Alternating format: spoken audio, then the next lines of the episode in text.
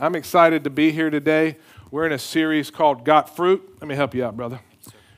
And uh, growing in Christ. Now, the cool thing about this series is, is it's our summer series. It's about eight weeks long. Obviously, we kicked it off last week. And you know what's so special about this summer series? God has put together a pastoral team of eight guys, eight teaching pastors. And how many know that's incredible? I mean, it really is. Uh, to, to be able to be on a, a, team of eight different communicators at a, at a local church is just, I'm, I'm telling you, it's unheard of. And so we, we really do have something special going on. So I'm just one of the eight, and uh, hopefully I can just get a man on base. You know, when I first started preaching years ago, my pastor, Pastor Van, he told me, he said, Look, guys, if you can just get a man on base, it's all right. You know, you, you might hit a double Every now and then you might hit a triple. You might have to bunt from time to time. Hopefully, I'm not bunt, bunting today, but you never know. And, but if you can get a man on base, you're doing good. So, my goal is to get a man on base today. And, uh, but we are in a series, Got Fruit, Growing in Christ, and it, the base is out of Galatians chapter 5, and it talks about the fruit of the Spirit, but it also talks about the flesh and how the flesh wars against the spirit. There's like a tug of war going on. And how many of you know that that will never end? So I've got some good news for you today. That's never going to end, unfortunately. That stinking flesh, those desires of the flesh never end. And sometimes, just when you think you've got something conquered or got something defeated, you realize there's still work left to do in your life. And I don't think that spiritual warfare, if you would, will never end. And for those of you who have some gray hair, you can say amen. You know what I mean? Just wave at me. You know what I'm talking about? I don't have any gray hair yet, unfortunately, but I'm looking forward to it. Now, if I grow out my beard, I do have some gray whiskers. I'm only 45 but I got some gray whiskers coming out. Now, I don't have a beard because my wife don't like facial hair, but is that too much information? She's like, yeah. So I'm just a normal guy, by the way. You know what I mean? I'm not trying to give a polished speech. So, uh, Galatians, let's read it in chapter 5, verse 6. It says there, verse 16. It says, But I say, walk by the Spirit, and you will not gratify the desires of the flesh. For the desires of the flesh are against the spirit, and the desires of the spirit are against the flesh. For these are opposed to each other, and to keep you from doing the things you want to do. You know, Paul the Apostle was writing uh, this epistle, and uh, in a portion of Scripture, Paul said, You know, I hate that I keep doing what I don't want to do, but I ended up doing it anyway. How many of you have ever done that? Don't wait, raise your hand, because we all have. We've all, we've, we've, all, we've all sinned and we will continue to sin. Now, we don't sin that grace will abound, but grace abounds in our sin, are missing the mark, are not doing so great. You know what I'm talking about. A lot of times before, look, I'm just a normal person just like you. And look, God adjusts my heart many, many times in a corporate gathering like this, man, when we get together and we start worshiping, God all of a sudden starts turning the dial in my heart. That's the special thing about coming together in worship as a community of believers. It's spiritual. Uh, the greatest things that God has ever spoken to me over the last 23 years of me following Jesus has been in a worship service like this. And, and, and God adjusts those things. He adjusts those attitudes. He, he, he, brings awareness to you where, where, where your battles are coming from. You know what I'm talking about? And we need that because the desires of the flesh, those sinful impulses, those inclinations that arise from our fallen human nature will continue to be there. And that's why we have to grow in the spirit so that the things of the flesh become weaker and weaker and weaker. I, I, I, remember some of the early victories that I got over the flesh when I first gave my life to Christ. And, and I, I remember, I was like, man, if I can get a few of these victories under my belt, I'm going to get stronger and stronger. And that's true. And, and, and, some of the things that haunted you when you first gave your life to Christ, it's like going down the freeway looking in the rearview mirror, man. It gets smaller and smaller and smaller. And it doesn't have the same impact that it had on you in the beginning.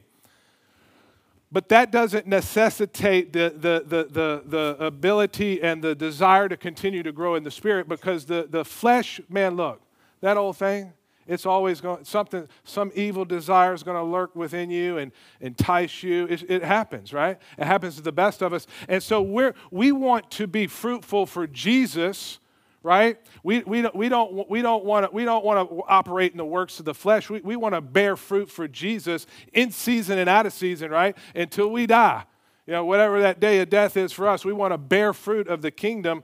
And so in Galatians chapter 5, it says, the fruit of the Spirit, here it is love, joy, peace, patience, kindness, goodness, faithfulness, gentleness, self control. And against such things there is no law. And those who belong to Christ Jesus have crucified the flesh with its passions and desires. If we live by the Spirit, let us also keep step with the Spirit. Now, me looking at these uh, fruits, I'm going to be talking about faithfulness today. And man, I don't know about you, but man, I, I feel like the Lord's got a lot of work to do in my life. Anybody else like that?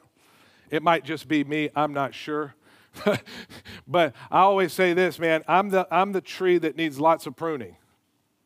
Ever seen those trees, man? There's always sometimes when you go in the yard, you, you have a flower bed, but that certain flower bed, man, weeds keep trying to grow up one after the other, one after the other. I'm kind of like that, man. I got to constantly pull those weeds out of my life. But we're going to talk about faithfulness today.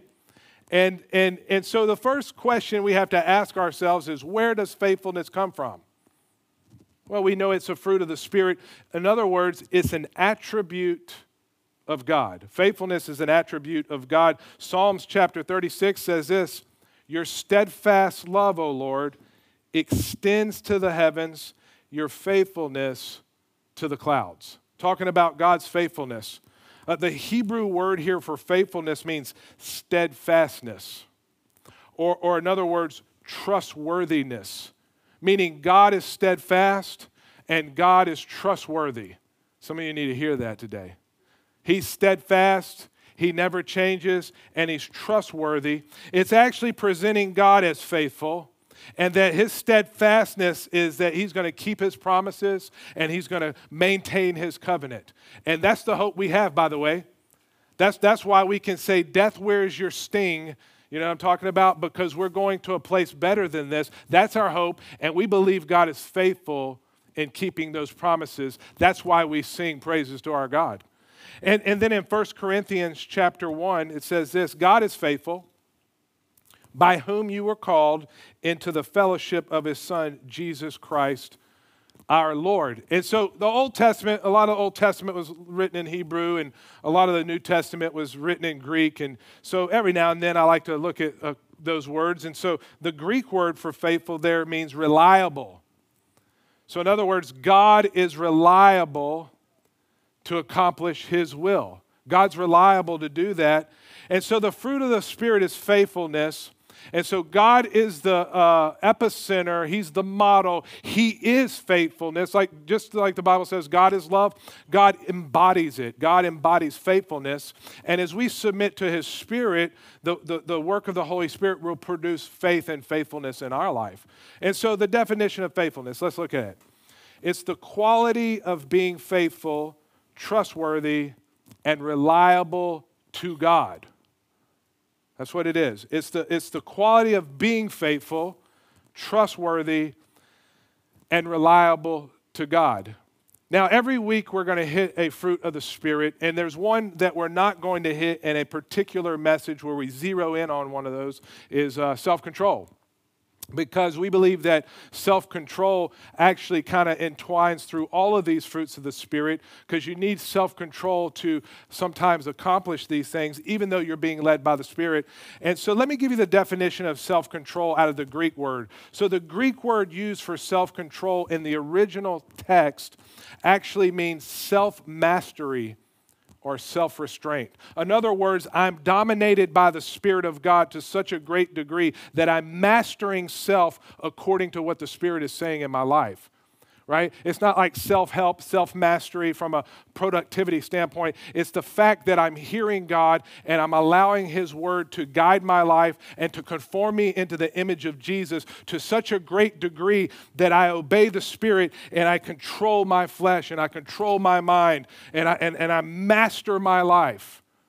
And so that's a great place to aim. No matter what your age is, you can still work on mastery, being mastered by the Spirit. And so we'll see self control kind of working through these fruits of the Spirit. And I want to focus in on a guy named Joseph in the Old Testament to look at what faithfulness looks like in his life and see how that can work in ours. So there was a guy in the Old Testament by the name of Joseph and, you know, when we think about God's faithfulness, we're going to see that in the life of Joseph, but we're also going to see Joseph's response to God's faithfulness, which is faithfulness to others. As a matter of fact, in our faithfulness to God, we reflect his unwavering faithfulness to others. It's a byproduct, it's a reflection of God working in us. And so I want to see how that works in the life of Joseph because we're going to have many opportunities as people to remain faithful, right? Remaining faithful. And so Joseph had many mile markers in his journey on this earth where his faithfulness was challenged to the greatest degree. And the first one was faithfulness in opposition. Faithfulness in opposition. And we're going to come against opposition. And these things that Joseph encountered, we're going to encounter. Maybe not at the same degree. Come on, you know what I'm talking about. However, we're all going to face opposition. Some of you might be in opposition right now. But he remained faithful in opposition. You know, this guy, Joseph, he had a dream early on of his future rise to power. And he began to share the dream that God gave him with his family members, and he immediately had opposition. Let's pick up the story in Genesis chapter 37. It says, Now Joseph had a dream. And when he told it to his brothers, they hated him even more. How many like to tell somebody a dream and they just hate it? You know what I mean? They're like, they're like vultures. You know what I'm talking about? Anyways he said to them, Hear this dream that I have dreamed. Behold, we were binding sheaves in the field, and behold, my sheaf arose and stood upright, and behold, your sheaves gathered around it and bowed down to my sheaf. Now, I mean, that, that, that, that I, I might have been like the brothers, you know what I'm talking about, and say, Hold up a second now, I'll whip you. you know what I'm talking about? You know what I did to you in the backyard yesterday. Don't you be coming down here with your dream. You know what I'm saying? So, anyways, that's just me. And his brother said to him, Are you indeed to reign over us? Are you indeed to do that? Are you indeed to reign over us? So they hated him even more for his dreams and for his words. They already hated him. They thought he had favoritism with his father. They already hated him. And then he dreamed another dream and he told it to his brothers and said, Behold, I've dreamed another dream. Behold, the sun and the moon and the, and, the 11, and 11 stars were bowing down to me. But when he told it to his father and to his brothers, his father rebuked him and said to him, What is this dream you have dreamed? Shall I and your mother and your brothers indeed come to bow your, ourselves to the ground before you? And his brothers were jealous of him, but his father kept the saying in mind. See, God was faithful to reveal his plans to Joseph. You know, when God reveals his plans to man, that's the faithfulness of God. That's a miracle, by the way, when God reveals his plan to man. You know what I'm saying? And, and, it's God's faithfulness working there. But Joseph was faithful to believe God's plans to such a degree that he began to share it with those closest to him. And he immediately faced opposition. As a matter of fact, this is what I have in my notes. We have to remain faithful to God's vision even when it seems impossible. A lot of times, the possibilities of God seem impossible to us, and we can be intimidated when God speaks to us to do something. Man, look, I'm telling you right now, we can shirk away. We can say, How could it ever be? I'm not sure. I'm not going to share that with anyone. I don't know what the Lord's doing. But guess what? Joseph remained faithful in revealing his plans, and God will remain faithful in executing his plans. And that's the big deal. As a matter of fact, in Hebrews chapter 11, it says, faith is the assurance of things hoped for and the evidence of things not yet seen. And of course, we're talking about eternity as well, that we have an assurance of things hoped for, talking about the afterlife, because we, we, we believe it by faith. And faith is that evidence of the things we can't see. But also, we have to live in faith here on earth. So we have faith for the afterlife, but we got to have faith now right? Because if we don't have faith now, what's the point? You know what I'm talking about? And our faith is under attack. And, and, and, and, our faith is an act of faithfulness to God. And this is where Joseph was. You know, every one of these mile markers in Joseph's life was an attempt to rob him of his faith. You know, that the Bible says that the devil, he seeks those he can devour, and he roars and he and he's looking to rob your faith. If you can take your faith, then it's no good. But Joseph remained faithful in opposition. But guess what? He had another challenge in front of him he remained faithful in betrayal. Faithfulness in betrayal. Matter of fact, Joseph's brothers, they were fueled by jealousy because of his dream, and they sold him as a slave to a passing caravan. Now, that's betrayal if you've ever seen it. Your own brothers, your own blood, sold you. Let's read the story here. And then Judah said to his brothers, what profit is it if we kill our brother and conceal his blood? They're plotting to kill him first. Come, let us sell him to the Ishmaelites, and let not our hand be upon him, for he is our brother, our own flesh. And his brothers listened to him. Then the Midianite traders passed by, and they drew Joseph up and lifted him out of the pit. They threw him in a pit and sold him to the Ishmaelites for 20 shekels of silver they took Joseph to Egypt. Now that's the ultimate betrayal. I mean, you know what I mean? Your own family member, they first they plotted to kill him, and then one of the brothers stood up and said, No, let's not kill the man. You know what I'm talking about? Let's just go ahead and sell him, do away with him. They made up a story to the father that brought, they brought his coat full of blood and said he died in a, you know, fighting an animal, da da da da da. They set him up, they framed him, and they sold him, and they took him to Egypt. You know, God's faithfulness works in betrayal, and God's faithfulness was working in the midst of that betrayal to accomplish his sovereign will through Joseph's life. But how many know we can't see that happening in the midst of betrayal?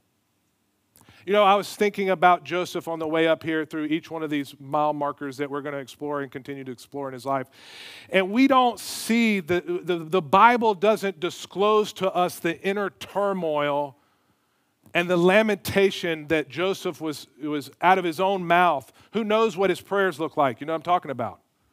Who knows what he was saying when he was in that pit? Who knows what he was saying when he was bound up and sent as a slave to Egypt? Who knows what? Has God left me? Has God forsaken me? Right? It, it was the dream even real, Lord God? What is this? You know what I mean? Is there a God? Who knows? We don't see all that in the Bible, but I can imagine because Joseph is a man like us, that his faith was being tried to the most greatest level he's ever had it tried before. And that happens to us in this lifetime. You know that? Our faith is tried. His was through betrayal right here, but it was also about his future. But Joseph had to maintain his trust. Sometimes maintaining your trust looks like, I don't know where you're at, God. I don't know if I'm even in the right place anymore. God, did you even call me to do this? God, what's going on? Maybe I missed God. Maybe God's not working on the earth like I thought He was working on the earth. Yeah, I believe that there's a creator, but I, I don't know. Maybe I got it all wrong, right? I think about John the Baptist, the greatest prophet that the world has ever seen. Jesus said there's no prophet before him, nor a prophet after him that's greater than John. And when John was imprisoned, he said, Look, maybe I missed it. He sent his followers to Jesus and he said, Look, go find out what's going on. And the, the, the, the disciples of John came to Jesus and, and, and they said, Look, John's like, Hey, did I miss it? Are you the Messiah?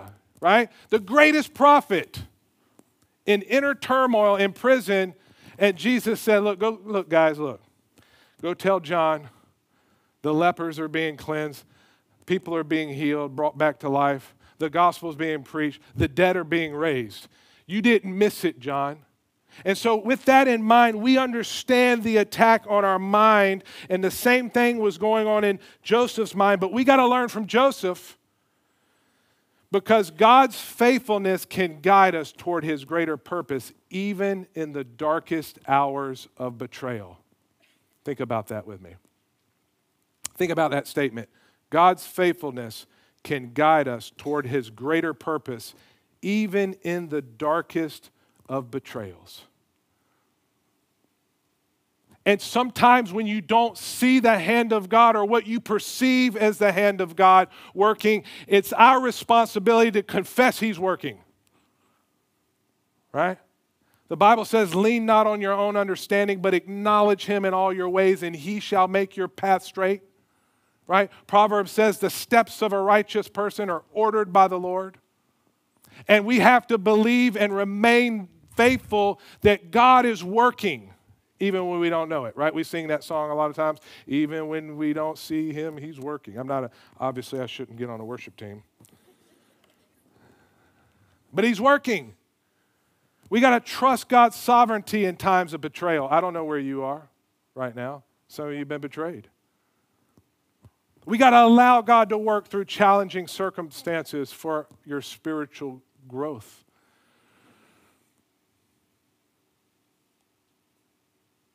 How do we say, Consider it all joy, my brethren, when you face trials of many kinds, knowing that the testing of your faith produces perseverance? And perseverance must have its work in you so that you're complete. You can't short circuit that. I know we want to. I think Joseph wanted to short circuit the process of God's vision for his life. I'm sure he felt like he wasn't in the vision. Romans chapter 8 says this, and we know that for those who love God, all things work together for good for those who are called according to his purposes. That's what you have to remind yourself. Lord, I'm called according to your purposes. I might not know exactly the details of that, but God, you've called me out of darkness into light. I'm now in your kingdom, God, and so I'm going to stand even when my mind's going crazy, even when the circumstances around me don't look like they're, they're, they're, they're you're in them, right? I'm going to trust you. But God wasn't through with Joseph's reformation, right? Because Joseph had to remain faithful in obscurity, faithfulness in obscurity, unknown down, down, way down in Egypt. Family knew, thought he was dead, except his brothers. They didn't know if he was dead. They, they have a clue. He's disappeared. He's gone. He's, he's alienated from basically the, the, his father and all of the legacy of faith that his father came from. Because his great great grandpa was Abraham. God changed Abraham's name to Abram, he's known as the father of faith. This is the lineage of Joseph, and he's down in Egypt, man in obscurity, a slave in Potiphar's house. But he had to do he had he had to work that out and God was still with Joseph because let's look at this Genesis chapter 39 now Joseph had been brought down to Egypt and Potiphar an officer of Pharaoh the captain of the guard an Egyptian had brought him from the Ishmaelites who had, who had brought him down there. He bought him from him. He said, I'll take that dude the Lord was with Joseph and he became successful. He became a successful man and he was in the house of his Egyptian master. And his master saw that the Lord was with him and that the Lord caused all that he did to succeed in his hands. So Joseph found favor in his sight and attended him and made him overseer of his house and put him in charge of all that he had. So here's Joseph down in Egypt, and God, his faithfulness was a reminder. It was evident in Joseph's life in the midst of the circumstances because he was elevated in slavery to be in charge of all that this, this his, his uh, Potiphar had. I think it was God reminding Joseph, because there's again no telling the turmoil that was going on. Like, I'm still with you. Even in the midst of obscurity, I'm still with you. Even when you're unknown and nobody sees you, I'm still with you. Even in the place that nobody knows you're in, I'm still with you. I'm still working in your life. I want you to continue to serve me, Joseph. I still have plans for you. They're not on display for people, but they're on display for me. Come on, somebody. They're in the secret place where nobody sees what's going on. That's where we serve the Lord. Right? And that's where Joseph was at. Obscurity. But Joseph's faithfulness to God demonstrates integrity and loyalty in his service to Potiphar his master. A, a guy that don't know God, by the way, hates God, not part of the covenant that God made with Abraham. Separated from this covenant, this dude Potiphar, he still serves him with loyalty and he still serves him with integrity because he was ultimately serving God. Watch this, even in the seasons of obscurity and insignificance, our faithfulness to God can lead to unexpected promotions. And let me clarify that quote right there. Because we don't, we, we don't serve Lord, the Lord in secret for the promotion. But God was with Joseph and he elevated him. I don't think Joseph was looking for a promotion. I think Joseph was desperate for God. And sometimes promotion comes from the Lord. So, what do I say? Serve God faithfully in all circumstances, regardless of recognition and regardless of status. Right? That's a trap, by the way. Do you know that's a human trap? Right? You ever heard the old saying, the rat race? Yeah. It's a trap. Some of you might be in that trap. Get out of it. Yeah, we strive to succeed on the planet and all that. No, no, no, no. We're serving the Lord Christ. We have to trust God that He rewards faithfulness even in seemingly insignificant tasks, in obscurity. And we can find contentment in obscurity, come on, when we know we're serving the Lord. Colossians chapter 3, verse 23. I love this scripture. Whatever you do, work heartily as for the Lord and not men. Knowing that from the Lord you will receive the inheritance as your reward, you're serving the Lord Christ. Man, that's an easy scripture to quote. It's a tougher scripture to live out, right? We're serving God in obscurity. Now, I don't know where you are in your life, where you're at on your job, right? But you can feel this place of insignificance. And I think that God wants to use that for your growth. How else are you going to grow? You're going to grow through that. You're going to go through you're going to grow through pain. That's how you're going to grow. So here's this guy Joseph. He's in the story. He's serving in Potiphar's house and the Bible says that Joseph was a good-looking guy. You know, kind of like me. No, just kidding. I'm barely, I'm, I'm surprised that she even married me. You know what I mean? So, you know what I mean? Look at your neighbor and say, you know, you're like Joseph. Yeah.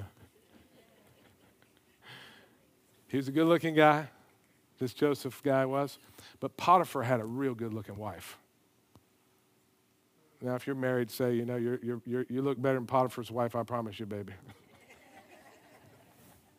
oh, these church jokes are corny, huh? True. Maybe you're, you're more beautiful than Potiphar's wife, I'm sure. Potiphar had a real good looking wife, I'm, I'm positive, because the Bible talks about that. And this woman be, had, had a spirit of seduction on her. So you got a good looking woman who's seductive, and that's a tough battle. And here he is, you know what I mean? Way away from his homeland, a slave in Potiphar's house, and she began to hit on him. She said, I want you, Joseph. And she began to hit on him, and she began to, the Bible says, cast her eyes on him. And uh, she began to tempt him to have sexual relations with her. And I'm sure Potiphar was out of the house all the time. It's Potiphar, man. You know what I'm talking about? They came and got him on a chariot. And Joseph's sitting there at the house, and there she is. And she's working on him. And here he is in obscurity And here he has been sold as a slave. And here he is, and he's not sure if the promise is even real that he thought he had. And here's this woman. In the opportune time, temptation is the strongest. When you're tired, when you, when, when you feel like you've been battling for a long time, when that relationship feels strained. You know what I mean? When you're working in burnout, that enticement is stronger than ever before. And I'm sure it was strong for Joseph. We don't understand all that, but we see his faithfulness in temptation. Genesis chapter 39, let's look at him. Let's see what he's doing here. And after a time, his master's wife cast her eyes on Joseph and said, Lie with me. But he refused and said to his master, Behold, because of me, my master has no concern about anything in the house. He's put, he has put everything that he has in my charge. He is not greater in this house than I am, nor has he kept back anything from me except you, because you are his wife. How then can I do this great wickedness and sin? Here it is, and sin against God. Even though he was Potiphar's wife, he didn't say sin against Potiphar. He said sin against God. And as she spoke to Joseph day after day, he would not listen to her to lie beside her or to be with her.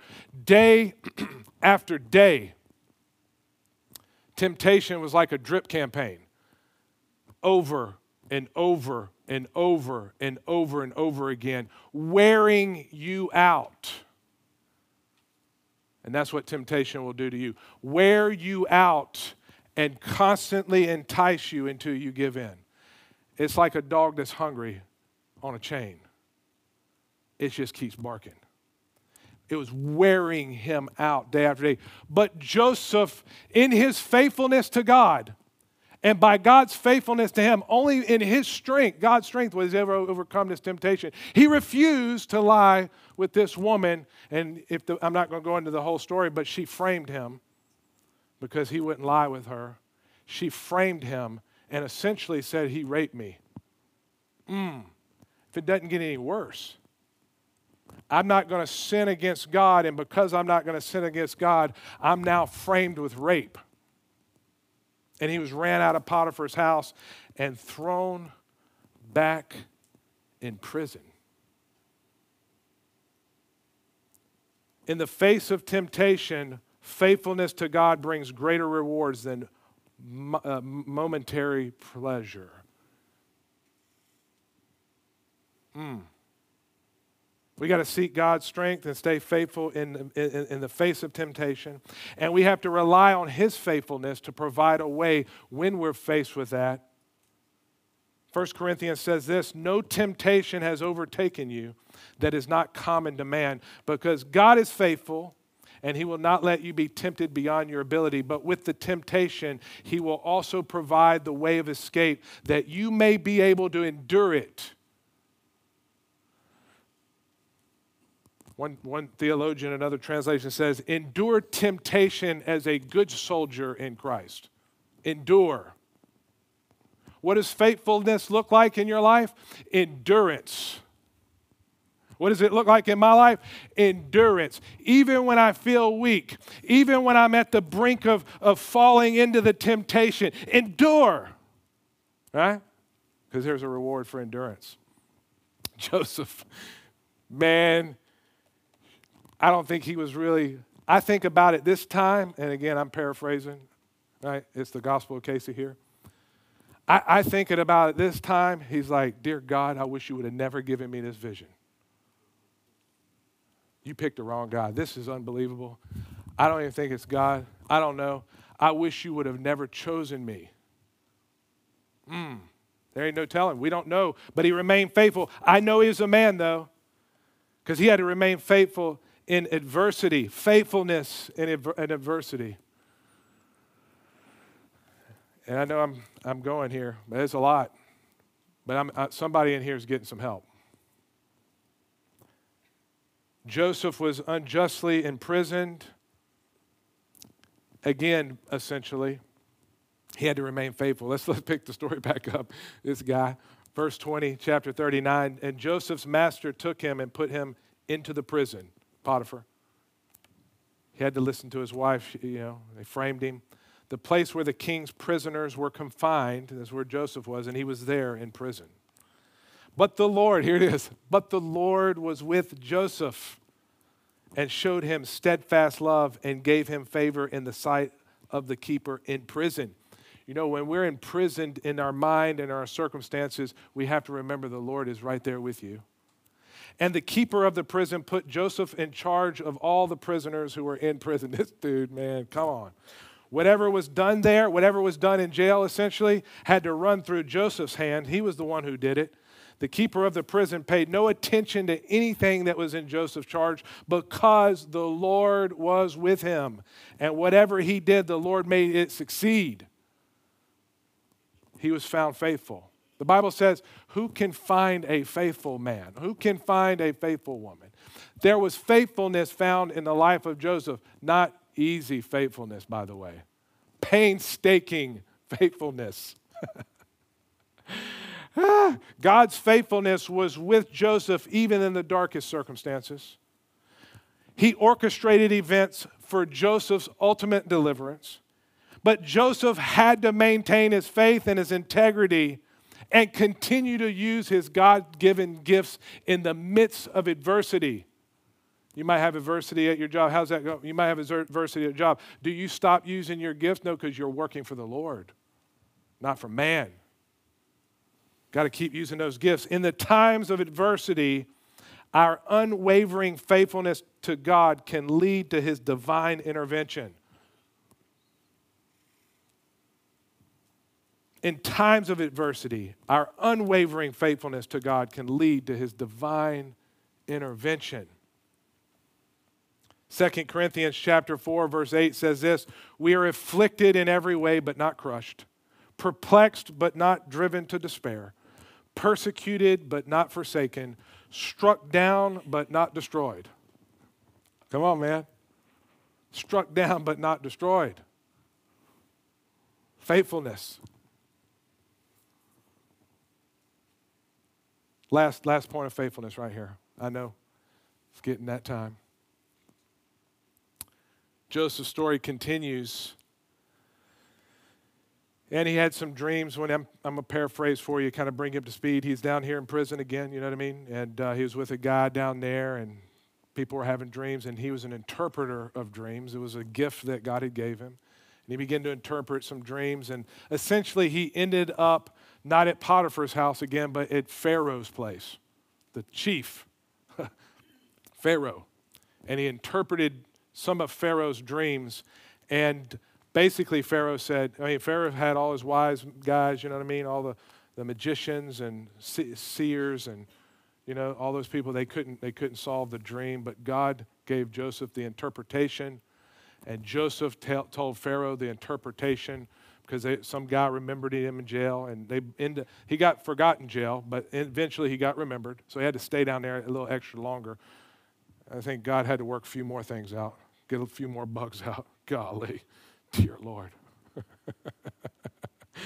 Eventually, they got him out of jail, put him up there in front of Pharaoh. He interpreted the dream. And Pharaoh said, "You're the man. Essentially, and put a chain around his neck and a, a ring on his finger and said, You're in charge now. And so he became in charge of all of Egypt because he prophesied there's going to be a famine in the land and a famine was coming and everybody's going to starve out. And he told Pharaoh how to make some money from it. Basically, he said, We need to start collecting grain now. And when they come for food, because they ain't going to have none, because the Lord said He's going to strike the land with famine, we'll give them some grain and we'll take their land and we'll take their people and we'll do this and we'll do that. And God providentially had a plan for His people from the lineage of Abraham all the way down to where Joseph was and his family there to, res- to deliver them out of the famine and use Joseph. And these guys heard that there was some food in Egypt because his brothers and his father, they lost all their, they were running out of food like everybody else. How do you know that rain falls on the just and the unjust? That's right. Just because you following Jesus don't mean you ain't going to suffer. And his dad said, hey, you know what, guys, why don't you go take some of this gold, head on over to Egypt. There's some grain, pick us up some grain. They're starving. So they sent the brothers to get the grain. And, and uh, uh, one brother went before him, but I'm just paraphrasing real quick. And those brothers, the guys who threw him in the pit, all of a sudden came to get some grain. And guess who they had to stand in front of? Joseph. And Joseph saw his brothers. And the Bible says that he wept. He, he, was, he saw his brothers, he recognized them. They didn't recognize him. He had all the Egyptian garb on, you know what I'm talking about?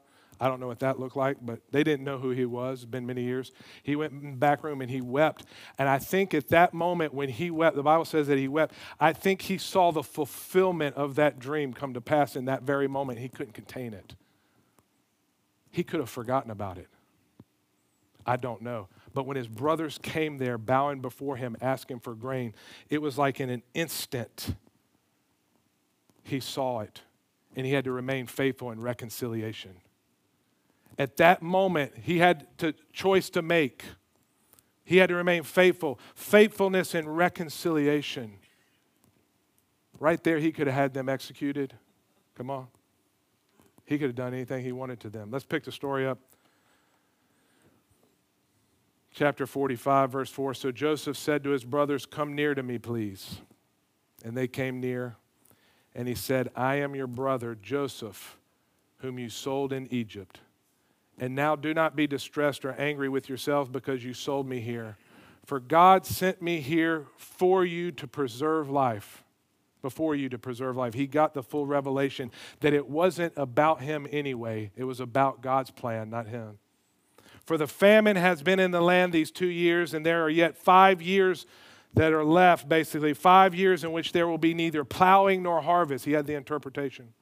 And God sent me before you to preserve for you a remnant on earth a remnant of God's people because he told Abraham, his great great grandfather, he made a covenant with him. Remember in the beginning, I said, God is faithful to keep his promises and his covenant with his people. And years before Joseph was even born, he made a covenant with Abram. He changed his name to Abraham and said, You're going to be the father of many nations. And that covenant that he made with Abram years and years ago was still being fulfilled through Joseph. It wasn't about Joseph, it was about the fulfillment of God's covenant and his promises to keep a remnant on earth. Mm. Verse 7 And God sent me before you to preserve for you a remnant on earth and keep alive for you many survivors. So it was not you who sent me here. He's speaking to his brothers. It wasn't you who sent me on this journey, but God. He has made me a father to Pharaoh and Lord of all his house and ruler of the land of Egypt. Remaining faithful to reconciliation instead of revenge will glorify God because his plan is being fulfilled. The story goes on. He said, Go back, get, get my father, bring all your stuff here. Matter of fact, Pharaoh got word that that was Joseph's brothers, and he said, Hey, look, Joseph, give them some land, take care of them. And how many know it wasn't Pharaoh's hand in all of it, it was God's? That's why it's so important to remain faithful. You know, even when we're unfaithful, God remains faithful. Listen to this. And I'm going to pass over this last scripture and I'm going to give you the results of unfaithfulness real quick. And then we're going to close up. Let's imagine with me for a moment if Joseph was unfaithful, there would have been unfulfilled dreams he would have missed the opportunity to fulfill his purpose in God's plan. God would have done something else because his plan was going to prevail. He would have missed his opportunity. Unfulfilled dreams. Number two, broken relationships. Joseph's relationships with his brothers would have been irreparably damaged. He would have bitterness, resentment, and broken, brokenness for life would have plagued his family. Compromised character his character and integrity would have been compromised. it would have hindered his growth and preparation for the future leadership role that God was calling him to. There would have been moral compromise. Joseph's moral purity would have been compromised. And it could have resulted in losing his position and derailing God's plan for his life. Missed opportunities. Joseph could have succumbed to bitterness and hopelessness and self pity, and he would have missed out on the opportunities for growth and favor and restoration. And then, last but not least, a result of his unfaithfulness would have been continued brokenness. His family would have remained broken. There would have been no restoration and no forgiveness. Just close your eyes with me just for a moment.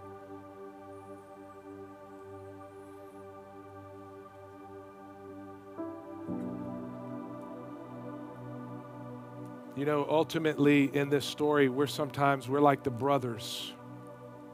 We're unfaithful. And we can say just for today that Joseph is like a type and shadow of Christ. He remains faithful.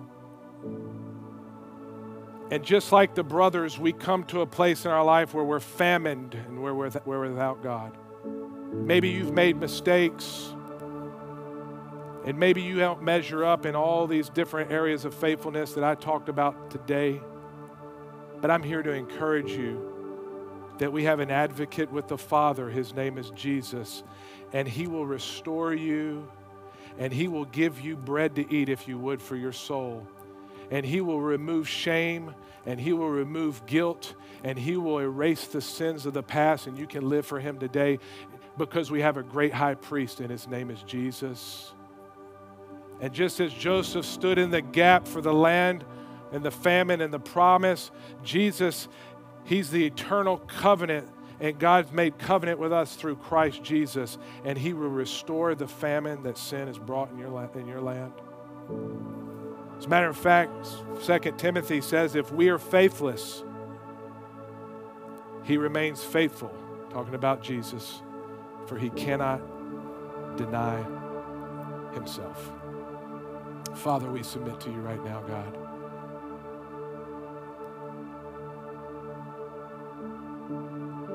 We submit to your presence. We submit to your power. Lord, I know you know where every single individual is in this room, God, and I know that you diversify your word and you speak uniquely to each person in this house today. Lord, I'm praying by the Holy Spirit that you would encourage us.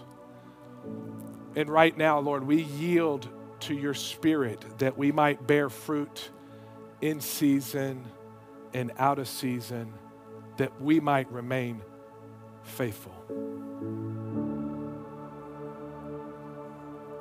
Some of you might be saying, Man, I messed up yesterday. You know, the, the, the, the this message is hot on my, on my dashboard.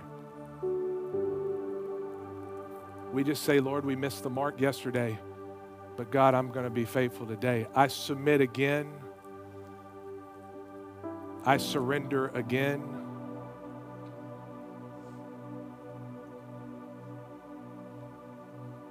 Here I am, Lord. Use me in Jesus' name. For some of you, you're not right with God, and the Lord is drawing you. He's He's got his hand upon your life and he wants to reconcile you out of darkness and into his light. And if that's you and you know you're not right with God, I'm going to pray a prayer right now with you. And you're going to get right with God. Just say, Lord, forgive me. I surrender my life to you, Lord. Deliver me out of darkness. Thank you for dying on the cross for me. My life is yours. Holy Spirit, lead and guide me into all truth and faithfulness. In Jesus' name. And everybody said, Amen. Amen. Let's give it up for Jesus, everybody. Yeah.